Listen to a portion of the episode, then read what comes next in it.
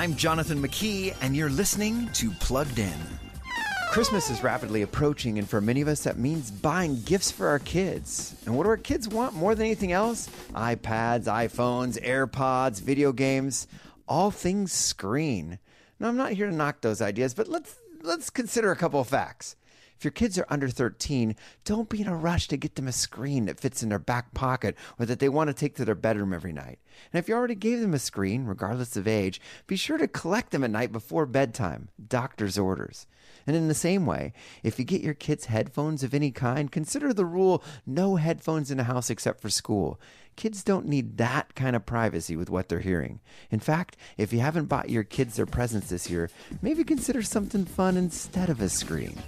For more on that screen in your kid's pocket, visit us at pluggedin.com slash radio. I'm Jonathan McKee for Focus on the Family's Plugged In.